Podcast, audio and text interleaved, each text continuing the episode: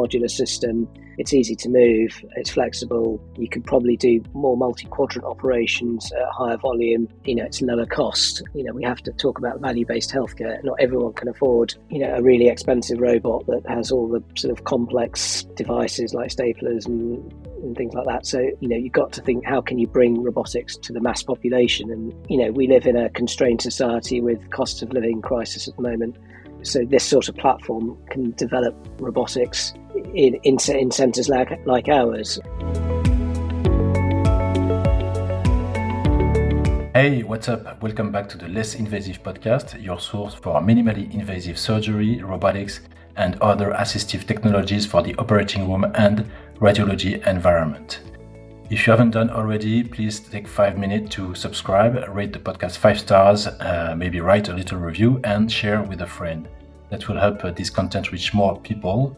Uh, today, uh, this show is reaching uh, thousands of people in over 40 countries, uh, mostly Europe and North America, but also Middle East, Asia, Latin America, and Africa. I'm your host, Lucien Blondel, co founder and CTO of Quantum Surgical a startup commercializing the Epione robot for percutaneous tumor ablation. I bring to the table 20 years of experience in imaging and robotics for various specialties orthopedics, neurosurgery, spine surgery, interventional radiology, and interventional oncology.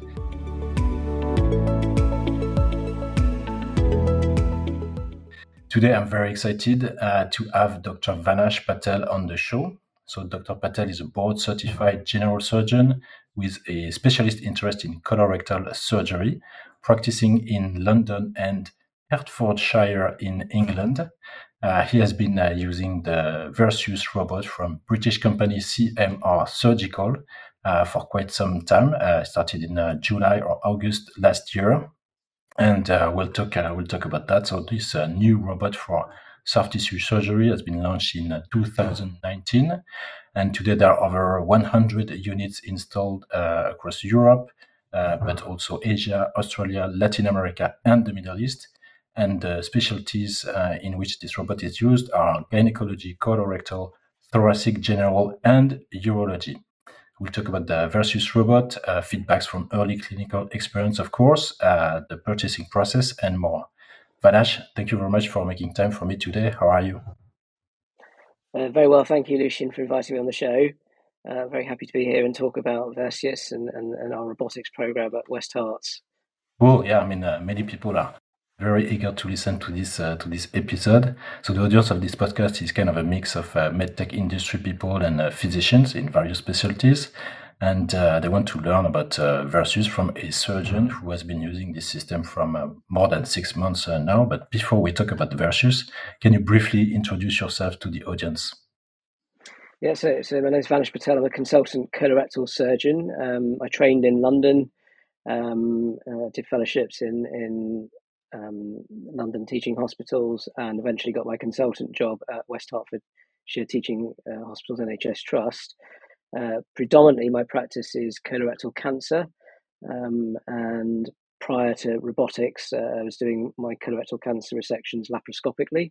Okay. Um, in our in our unit, we achieved um, a laparoscopic rate of ninety seven percent for all our colorectal cancer resections, um, and now we've translated that uh, ninety seven percent laparoscopic rate uh, to hopefully a 97 98 percent robotics rate in the future. Um, so we've managed to train our entire colorectal unit in robotic surgery, um, and we're, we're, we're trying to do all our, our colorectal cancers robotically now. Okay, cool. Thanks. So uh, you are uh, both an NHS consultant and you also have a private practice.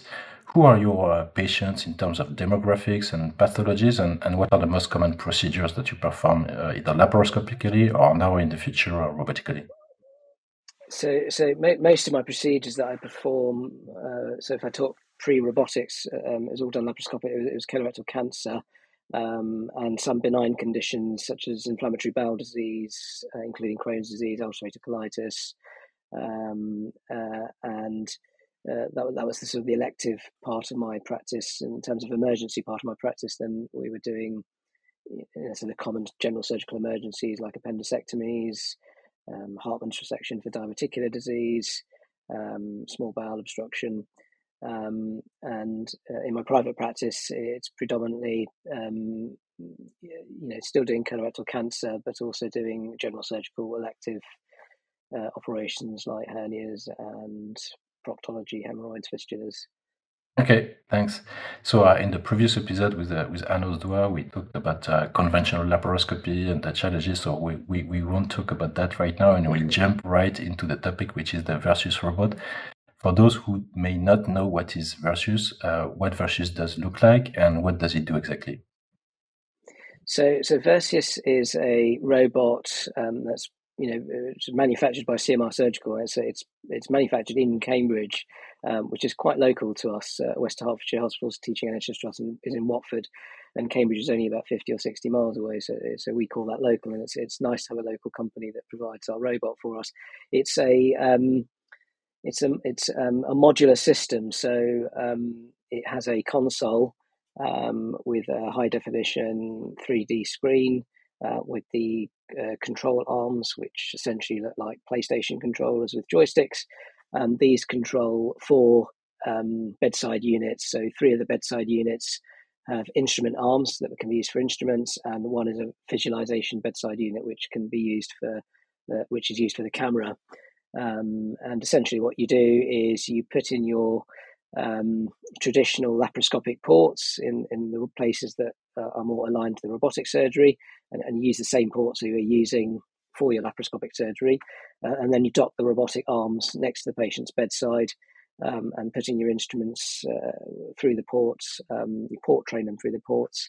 Uh, and you put the camera in as well, uh, and, and, then it's ready to go. And then you sit on the sit or stand on the console um, uh, and begin your operation. Okay, so uh, uh, I jump to the, the question. You mentioned that pretty much you place your ports the same way you would do uh, for a conventional laparoscopy procedure. There is no constraint on port placement. Um, so, so there is. Um, so it's not exactly the same place as your your okay. laparoscopic surgery. Um, we use the same port, so um, you know we don't have to use specialized ports that are developed, developed by the company. We just still use our okay ports that we bought from other companies.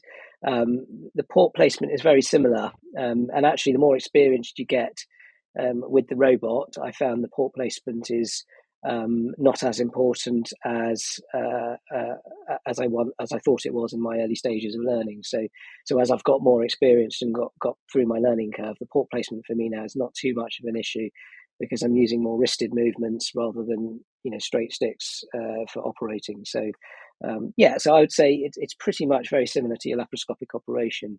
Um, so I haven't had to change much of how I operate. It's just you know now I'm sitting down on a console using a three dimensional screen, and it's it's much more ergonomically um, better for me.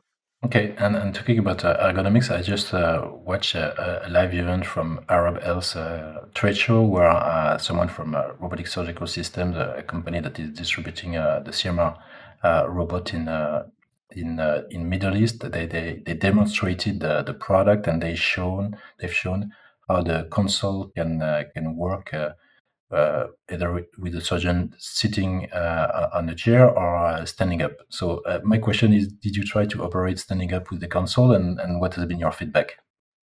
Um, so actually, I, have not I've not actually tried operating standing up because I prefer sitting down. My colleague, I was I was actually assisting my colleague this morning in theatre, and he was trying to stand up and operate, and he found that quite comfortable as well. So um, personally, for me, I, would prefer to sit down, but um, I might. I think I might try it in the future. I don't. I don't know. It's not. I've, I've been standing up for all these years, uh, and and actually now I've got the opportunity to sit down and operate. So I thought I'd, I'd take that opportunity.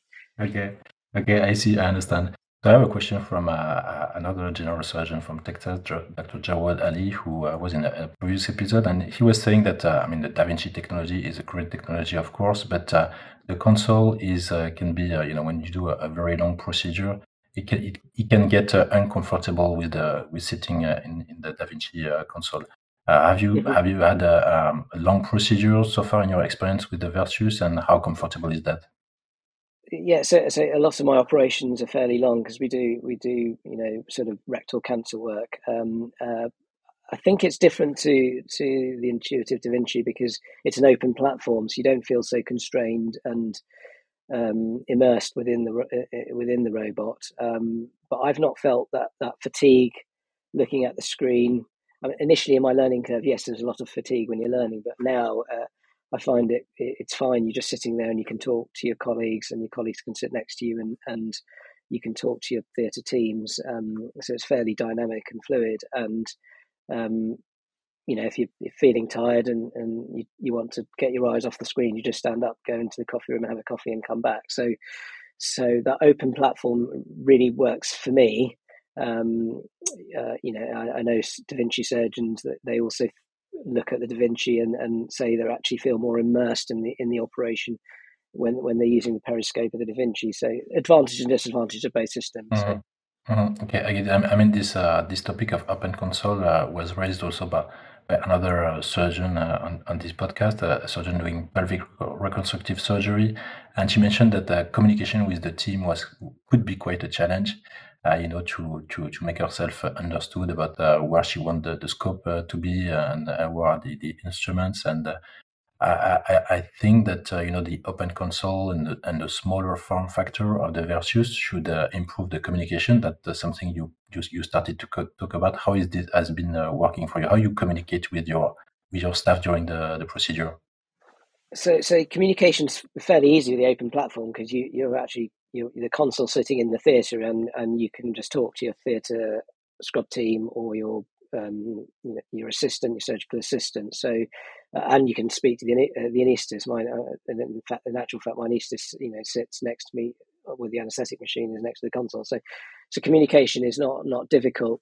Um, what, what is challenging is that uh, when you start your robotics program, you have a lot of people in your theatre, and it can be quite noisy. So communication can be affected that way.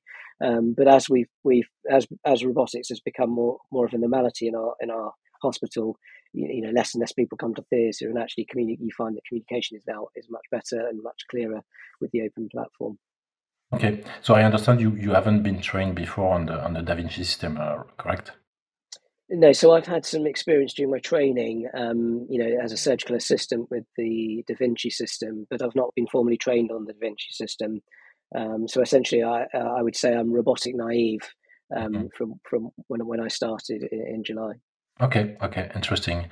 So another question about the the ergonomics that the, the, the one of the 3D screen, 3D glasses. I mean, there is a a, third um, a system uh, from Medtronic, the, the Hugo robot that mm-hmm. have a, a 3D goggles, and, and there can be some um, some concern, some question about uh, how comfortable is it to have this this kind of new new way to get uh, 3D vision. Did you have a did you experience any trouble with the, the glasses uh, with a long procedure or?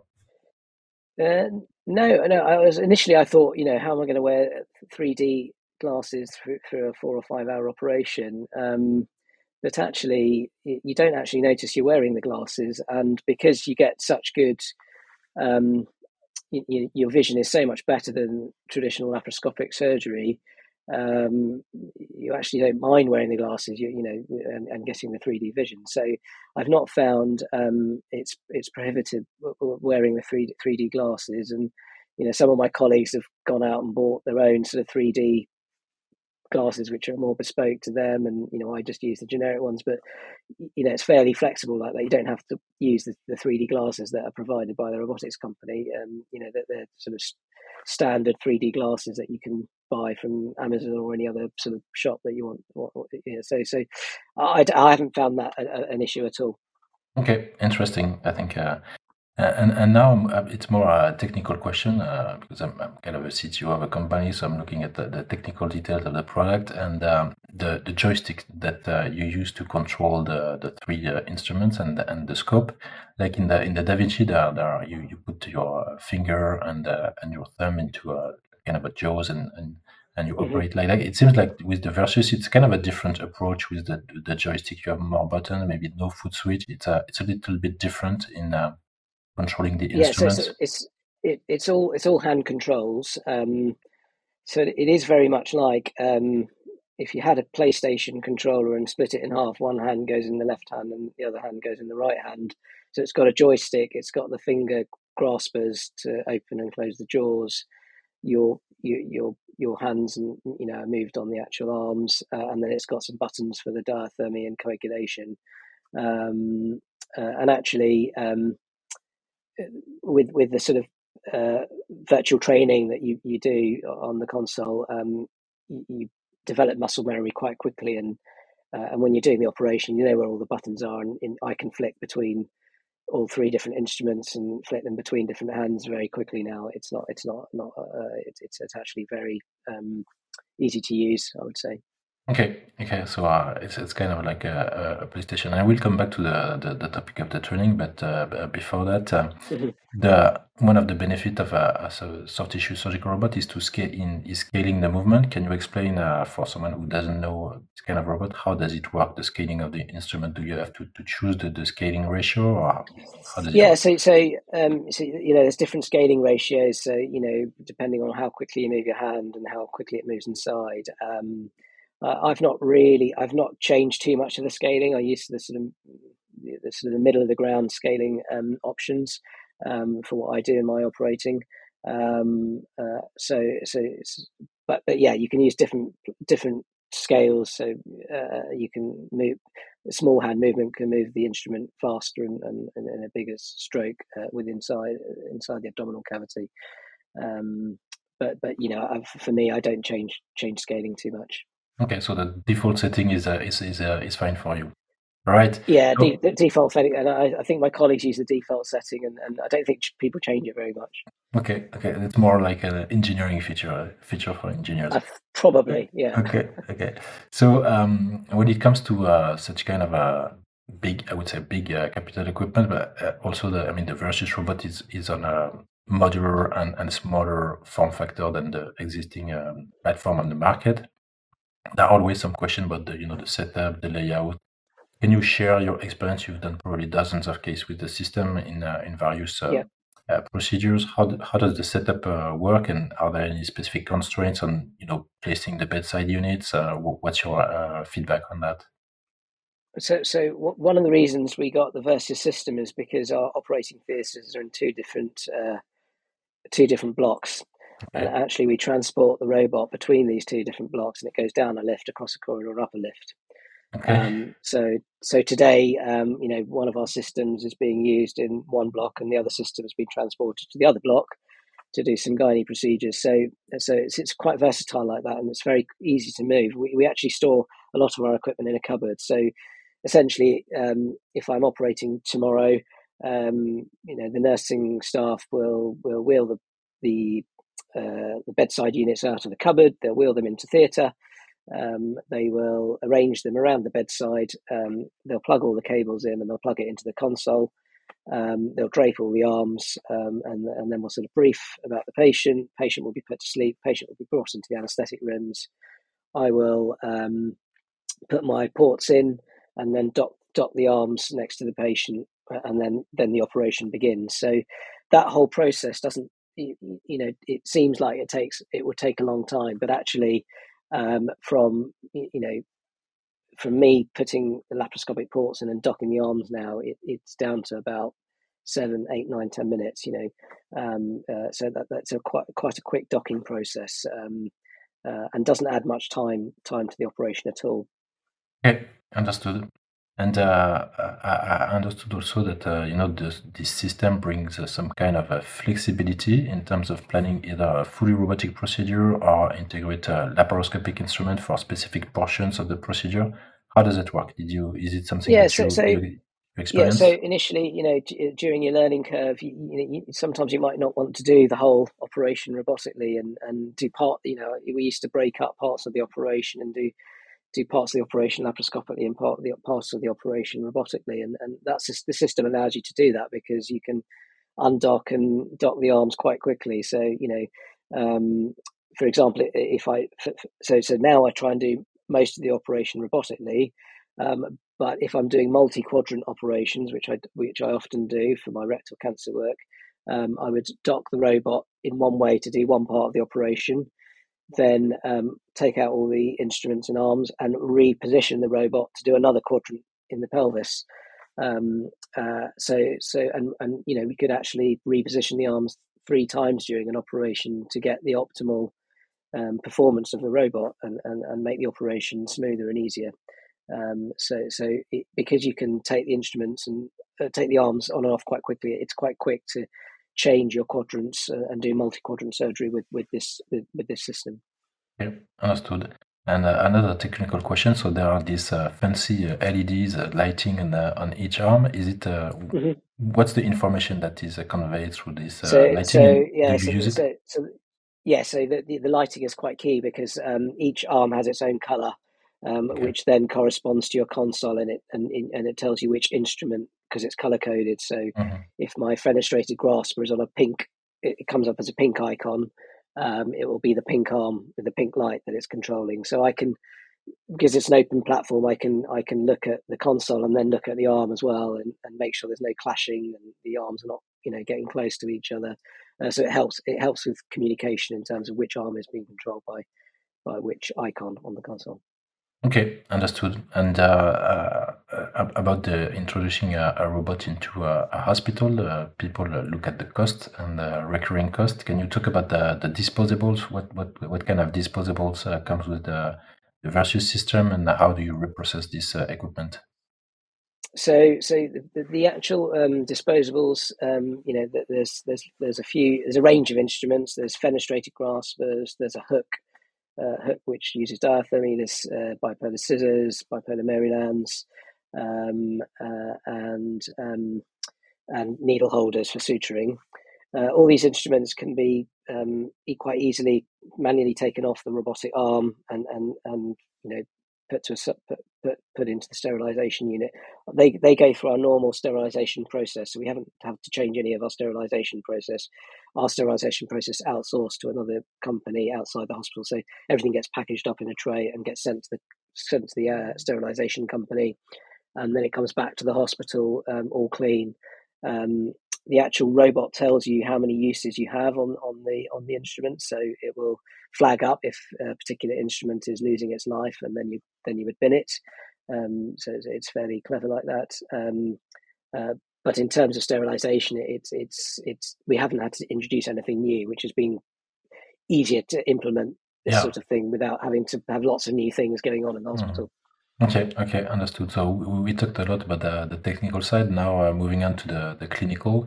Let's start with the basics. What's the training like? So I I, I I've read that uh, there is kind of a seven step process, which which can seem uh, a bit long, but uh, you know to that leverage different kind of technologies like e-learning, virtual reality, simulation, uh, maybe uh, mm-hmm. also preceptors. Can you walk us through these uh, these uh, training steps that uh, that obviously you went through uh, yourself? Yeah, so so I mean, I could take you back. So we, we bought the robots in April last year. They arrived in the hospital, um, and then we had three months to organise ourselves to to work out all the uh, to work out who you know which teams are going to go up for training, when they're going to go for training, when we could do our first clinical cases. Uh, we then went up for. We then had to do um, virtual training. So with with the console comes almost um, like a PlayStation box, which has get uh, uh, sort of uh, tasks on it. Um, uh, with, you know, sort of cutting circles out with with the instruments and doing suturing and anastomosis and different. You know, there's about ten or twelve different tasks, uh, and it actually measures your performance. Um, so when I did the training, you'd have to do six hours on the virtual trainer.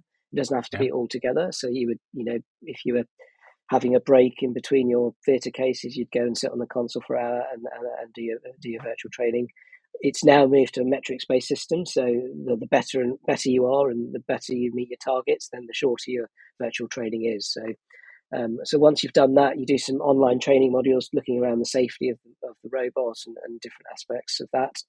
Um, and then we went on a um, a cadaveric course. Uh, we went to IRCAD in France, uh, Strasbourg, um, yep. uh, and that was a team's training. So uh, two surgeons and two nursing staff um, went out as one team, uh, uh, and we we learned how to set up the robot, drape the robot, uh, and then we had um, practice on cadavers to do specific operations. For me, it was right hemicolectomy, low anterior section, and then the week uh, the, the, the, week so we finished our training on the thursday and the following monday we did our first clinical cases um, and that was a dry run in the morning so that would be the whole team would be there to set the robot up to, to see how it would fit in the operating theatre and then the, in the afternoon we did our first clinical case um, and in our with our first clinical case there was a preceptor so someone who's already used the cmr system who's got past their learning curve, and, and they were there really for support. They're not there to tell you how to do the operation, but they're there to teach you how to use the robot and, and iron out any sort of difficulties you may be having. Uh, and it was just nice to have someone that's used the, the, the system there to, to help out. Um, we did we did five precepted cases, um, uh, and then after that, um, I moved on to doing operations uh, by myself uh, with my consultant colleague who was also training with me. And for our first few cases, we did um, dual consultant operating to make sure it was safe. Um, uh, and then once we once we felt we were in a position where we could operate, you know, by ourselves, then we would then do robotic operations uh, by ourselves as individual consultants. Okay, understood. And so you mentioned uh, the the learning curve. So you've been using the, the robot for six months, and so it, it's, it's uh, many, many surgeons have been also trained on this system. How long is the, the learning curve typically for this kind of a robot? So, so we we uh, so in our business case, we we said that the learning curve would be around twenty cases um, uh, as a sort of estimate. Um, in fact, I, I, I found that it was fairly easy to use, and our learning uh, our learning curve in terms of measuring it in terms of theatre utilizations are getting back to our normal number of cases per per list. We uh, I, I, was uh, we were not back to our normal theatre theatre utilization after ten days, uh, t- t- uh, ten cases, um, which was which was a huge achievement for us because it meant that we could you know do our two colorectal cancer resections on on each list. Um, uh, so so so that so um, so that was that was a that was a really positive thing from from the learning curve. Um, I think it helped because I had another consultant operating with me, and we were doing dual consultant, and, and that helped with the training process. Um, it helped that we had a lot of support from the company, so we always had an implementation lead and an engineer with us, uh, which meant that the operations went, you know, the, the robotic systems working smoothly and not having too much difficulty, meaning that we could actually perform perform the robotic case rather than the robotic equipment breaking down and not being able to do the robotic case. Um, and in terms of case selection, so initially for our first two or three cases, we, we did try and select the sort of easier cases that um, uh, you know not sort of high BMIs and and um, uh, you know, the, the, sort of easier operations like right hemicolectomies. But then after three or four cases, I said, well, I can't really keep selecting cases because those are not the cases that are coming through the, the clinics, and, and we just have to operate on on on whoever's actually needs an operation. Um, uh, and what we did was rather than do case selection, we would do uh, select parts of the case to do robotically, and you know, may, and, and, perhaps you know, for, for when you're doing colorectal cancer resections, we could split it up into its um, modular parts and maybe do two two parts out of the three robotically and finish off laparoscopically. Uh, and that way, we managed to build up quite quickly in terms of our learning curve. Okay, very interesting. This uh, this uh, capability to uh, to switch from uh, robotics to conventional and to, to split the, mm. the procedure in uh, in several parts. So I have maybe a naive question, but how many procedures mm. have you done so far, and do, have you seen any clinical results, or is it too early to to to tell what are the benefits of the robot? So, so we, we we're running a, a multi uh, a, a multi specialty robotics program. So it's colorectal, urology, gynecology, um, uh, and uh, uh, upper upper gastrointestinal surgery. Um, so we're going to reach hundred robotic cases this week um, which is which is a really a big achievement for the trust. Um, you know, within six to seven months. Um, for, I, I, haven't actually counted how many cases I've done, but I think it's it's it's it's over thirty now, uh, and these are big colorectal cancer resections. So, um, uh, uh, you know, uh, we, we, the, the robots are in use. You know, one robot's in use five days a week, and, and one robot's use two or three times a week at the moment. As more and more, more and more surgeons um, get trained, um, we hopefully will see that the robots being utilised, um, you know, five days a week um, for both systems. Okay, so I have a, another question from a, a, surgeon who, who, who was wondering uh, that does the, the use of this robot brought something to your practice that you did not anticipate because uh, I guess you, you you prepared a lot the introduction of this uh, this robot into your practice expecting some benefits. Are there things that you got with the robot that you were not uh, thinking about before? Yeah so um, I mean in terms of uh, clinical outcomes, we haven't got the we haven't analysed our data fully yet because we don't have the volume of cases to, to have some meaningful data. But what we are definitely seeing seeing less pain in our patients, um, particularly around the port sites. Okay. Um, and I think that's because uh, because the virtual pivot point and it's not causing much stress on the abdomen. Um, uh, I'm seeing um, faster gut resolution. So for our colorectal cancer patients, their gut is functioning quicker. Um, definitely less blood loss, um, you know, than traditional laparoscopic surgery. Um, you know, when, when, we're actually doing the operation, the, the planes are not as bloodied as, as it can get with laparoscopic surgery. Um, I think one of the main benefits I've seen is is the high BMI patient. It's a high body mass index patient.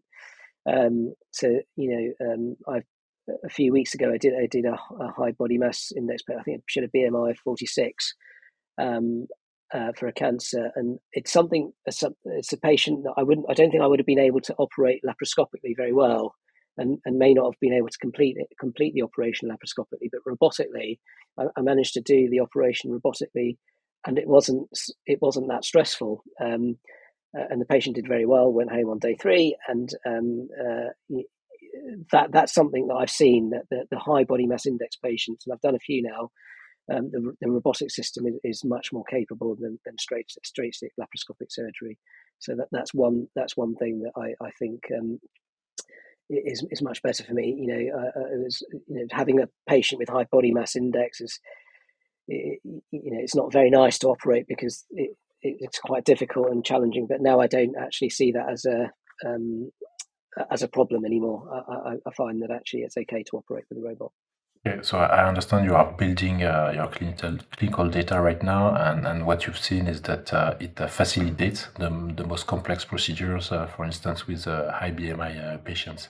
So talking about the, the data, uh, CMR Surgical is talking about uh, you know a registry for this uh, Versius robot. For someone mm-hmm. like me who is not on the clinical side, could you explain what is this uh, registry and, and how it works?